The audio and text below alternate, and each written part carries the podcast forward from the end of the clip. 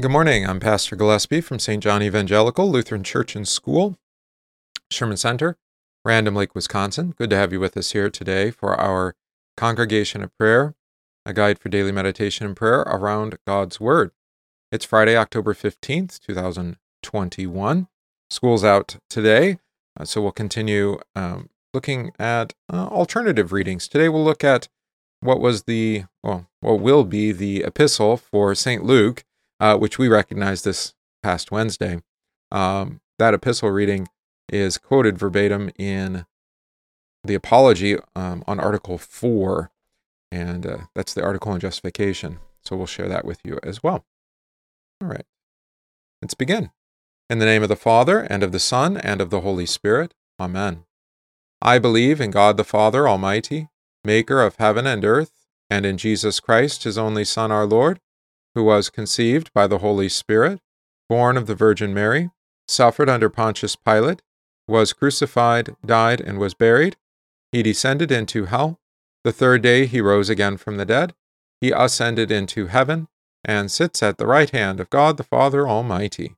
From thence he will come to judge the living and the dead. I believe in the Holy Spirit, the holy Christian Church, the communion of saints, the forgiveness of sins, the resurrection of the body, and the life everlasting. Amen. Say our memory verse for this week. In this the love of God was manifested toward us, that God has sent his only begotten Son into the world that we might live through him. 1 John 4, verse 9. Our psalm this week is Psalm 128. We say it together. Blessed is everyone who fears the Lord, who walks in his ways. You shall eat the fruit of the labor of your hands. You shall be blessed, and it shall be well with you. Your wife will be like a fruitful vine within your house. Your children will be like olive shoots around your table. Behold, thus shall the man be blessed who fears the Lord. The Lord bless you from Zion. May you see the prosperity of Jerusalem all the days of your life. May you see your children's children. Peace be upon Israel. Glory be to the Father, and to the Son, and to the Holy Spirit, as it was in the beginning, is now, and will be forever. Amen. Again, our epistle today, which we'll read, is from St. Paul's letter to Timothy, his second letter. This was the epistle for Wednesday night. But you be watchful in all things, endure afflictions, do the work of an evangelist, fulfill your ministry for I am already being poured out as a drink offering, and the time of my departure is at hand. I have fought the good fight, I have finished the race, I have kept the faith.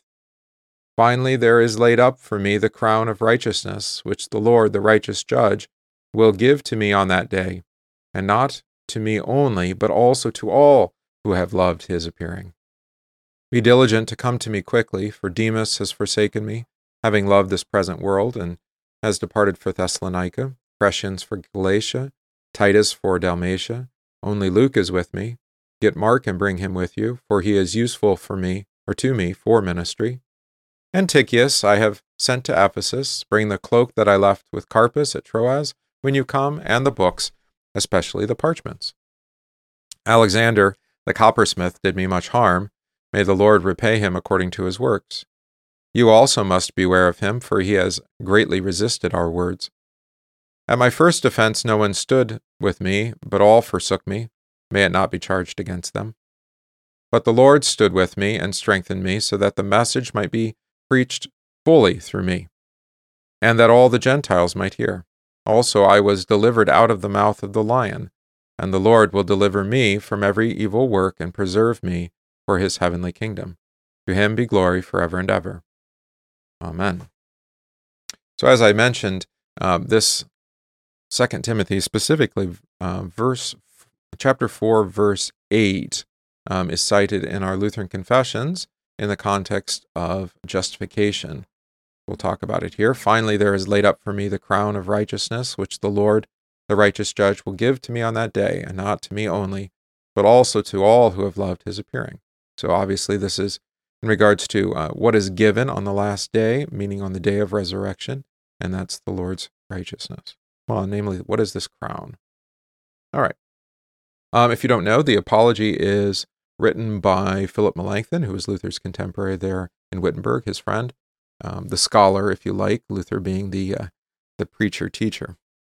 From these statements, the fair minded reader can judge that we very definitely require good works, since we teach that this faith arises in penitence and ought to grow continually in penitence.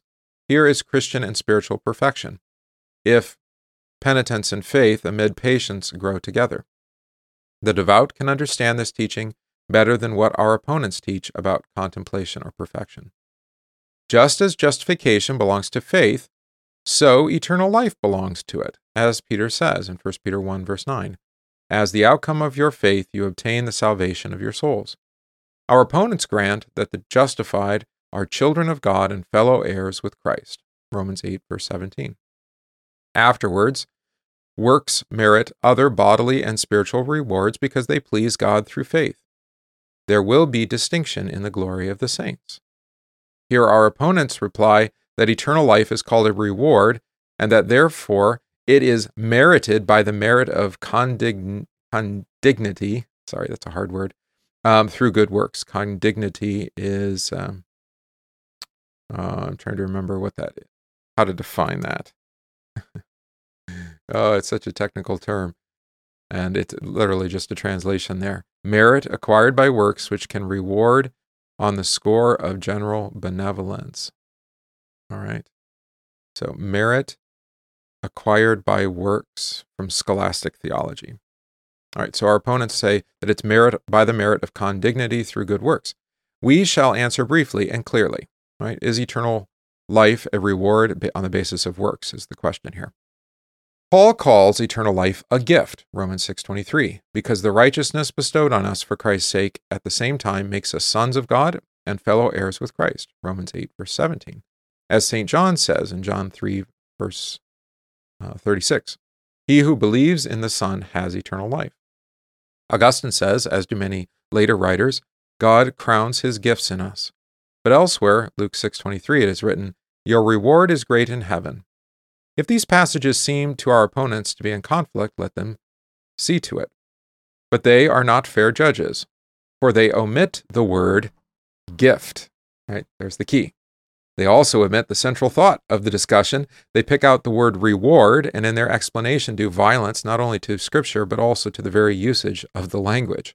Because a reward is mentioned, they argue that our works ought to be counted so precious that eternal life is their due, and therefore they are worthy of grace and eternal life without needing mercy or the mediator Christ or faith. Such logic is completely new. All right, so that's a key theme that comes up repeatedly in the Lutheran confessions, and especially in Augsburg Confession uh, in particular, that if um, anything, whether it's forgiveness, life, or um, eternal life, salvation, here case of heaven, if that is on the basis of works, then there is no need for mercy from Jesus. There's no need for a mediator, Christ, one who dies for your sins, or faith in him, if it's on the basis of works. You see? So anytime you add um, works to any of the things that are given as gift, um, they no, are no longer a gift. That's the, that's the key. Make sense? Really helpful, um, I don't know, maxim or way of remembering. As soon as you add something to the gift, it's no longer a gift.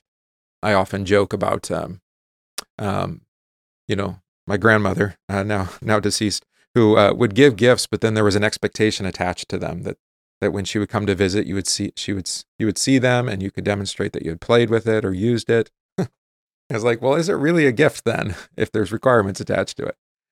Mm, not not exactly, right? All right. We hear the term reward, therefore, we need neither Christ, the mediator, nor the faith that has access to God for Christ's sake, not for our own our work's sake.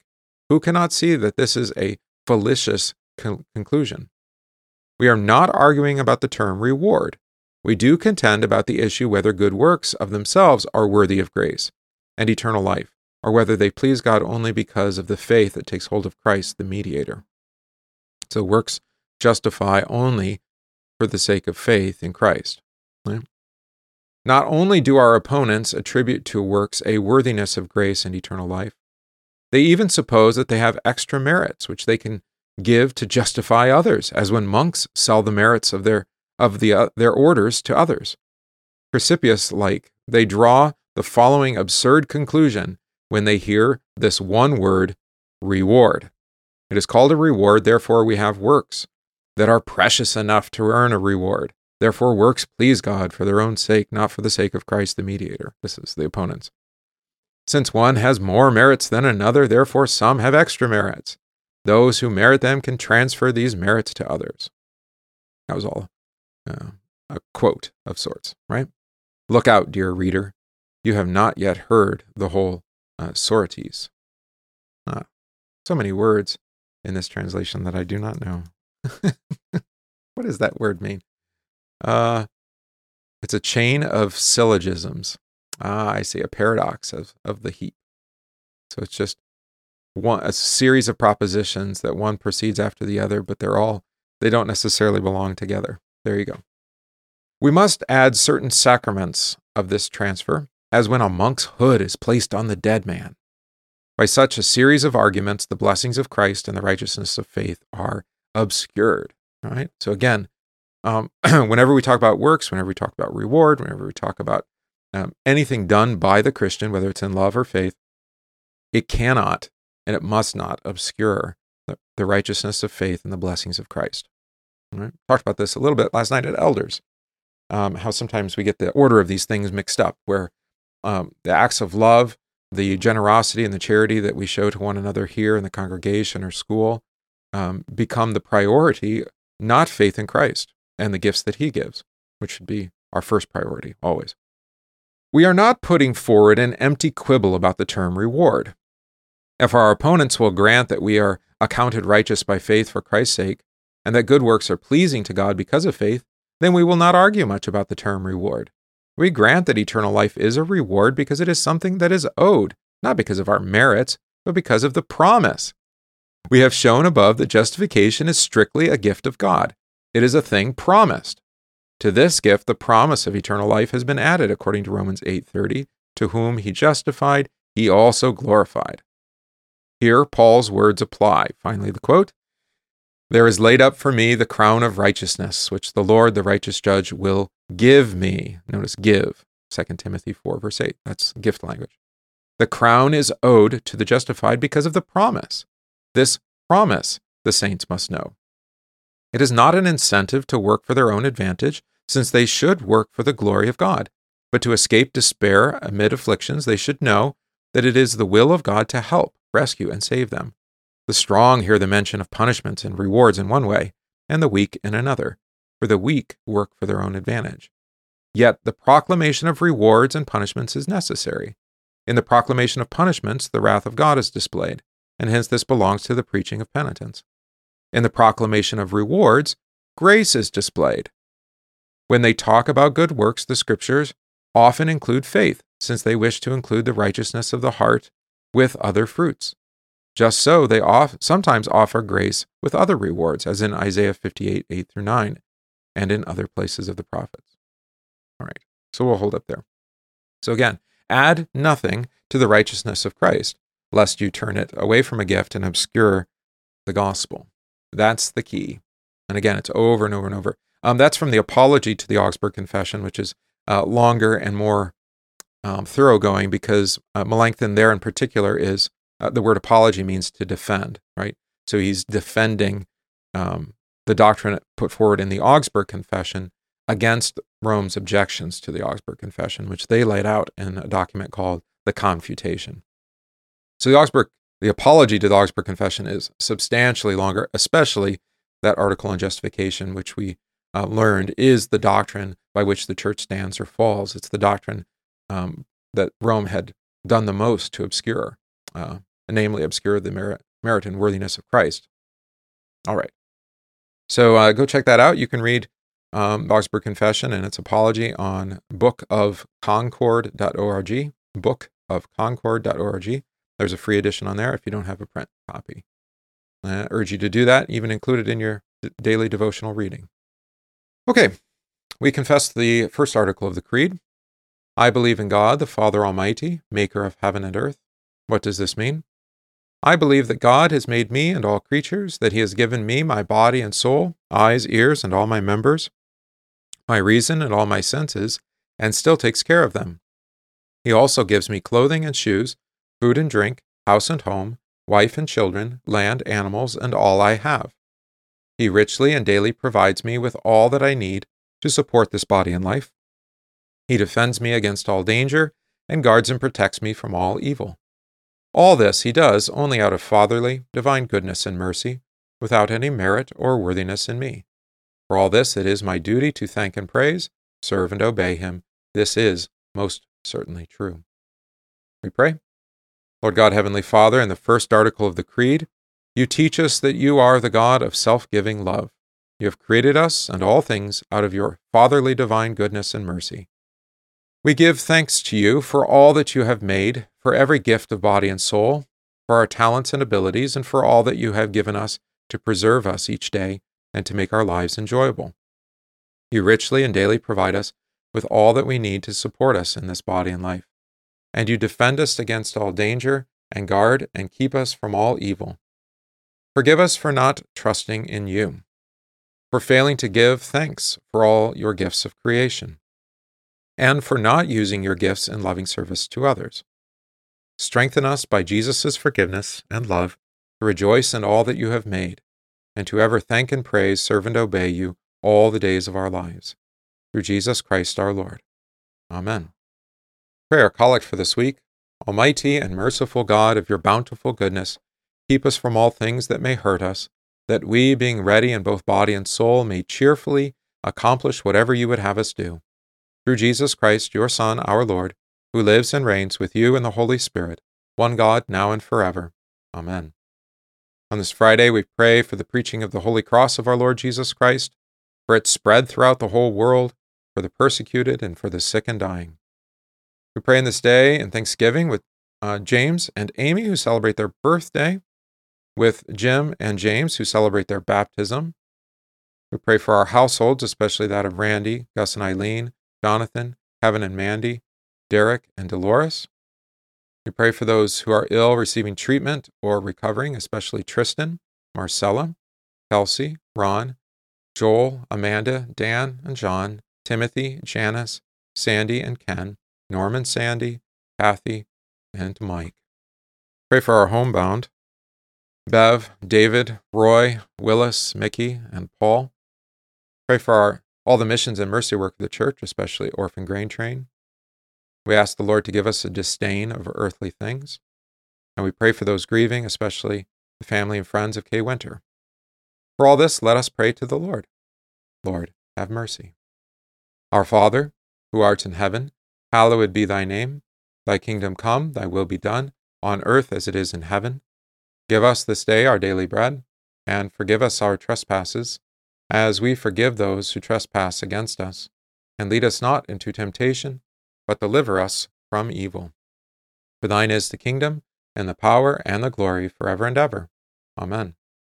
I thank you, my heavenly Father, through Jesus Christ, your dear Son, that you have kept me this night from all harm and danger and I pray that you would keep me this day also from sin and every evil, that all my doings and life may please you. For into your hands I commend myself, my body and soul, and all things. Let your holy angel be with me, that the evil foe may have no power over me. Amen. Let us bless the Lord. Thanks be to God. The grace of our Lord Jesus Christ, and the love of God, and the communion of the Holy Spirit be with you all. Amen. All right, we sing our hymn for this week. Hallelujah, let praises ring.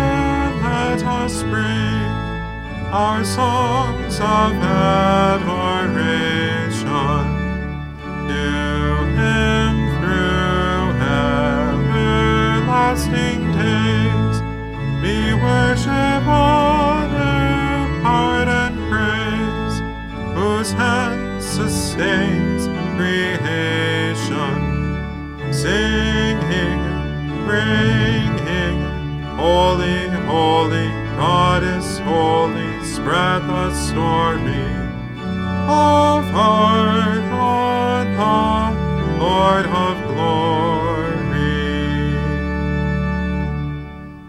Alleluia,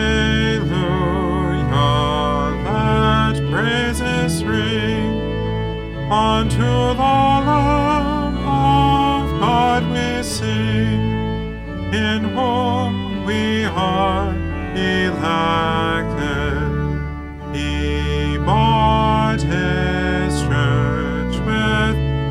his own blood. He cleansed her in that blessed flood, and as his bride selected.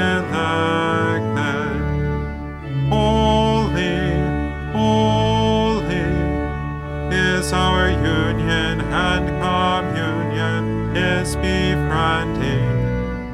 is us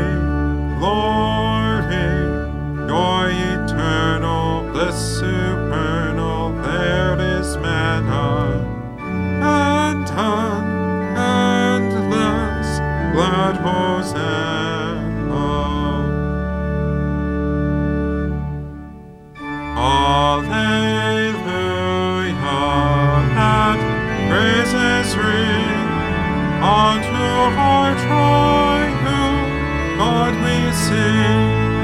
Blessed be His name forever. With angel hosts, let us adore and sing His praises evermore.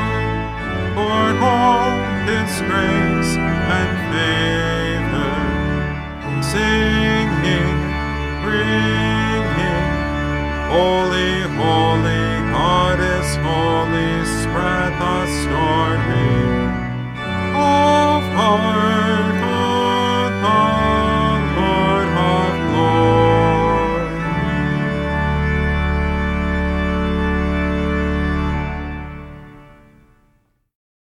So good to have you with us here today for our Congregation of Prayer, guide for daily meditation and prayer around God's Word. Come to each day except for Sunday at 9 a.m. Um, on Sunday, of course, we gather together for divine service at 9:30 a.m. So you can join us tomorrow uh, at 9 a.m. Tomorrow we will look at the readings for Sunday. Although Sunday um, we have a guest preacher who will be uh, much like we had with Pastor Bloss preaching from um, a unique text or particular text to the theme um, of his preaching, which is the work and our support of Concordia, uh, Wisconsin, our one of our Concordias here that's right in our backyard. So we want to highlight their work and uh, give the representative an opportunity uh, to preach um, on Christian education in particular. And so then he's also coming for Bible study. Um, and my understanding, he will again teach on uh, the role of Christian education, specifically Lutheran education, um, in our churches, and then um, on the benefit of, again, Concordia, Wisconsin for that work. So um, join us tomorrow morning. We'll do congregation prayer. We'll look at the readings, um, hear a little meditation on that, and then uh, join us Sunday at 9.30 for divine service and then uh, Bible study following and Sunday school. All right, Lord be with you all. Keep you safe, and we'll see you tomorrow.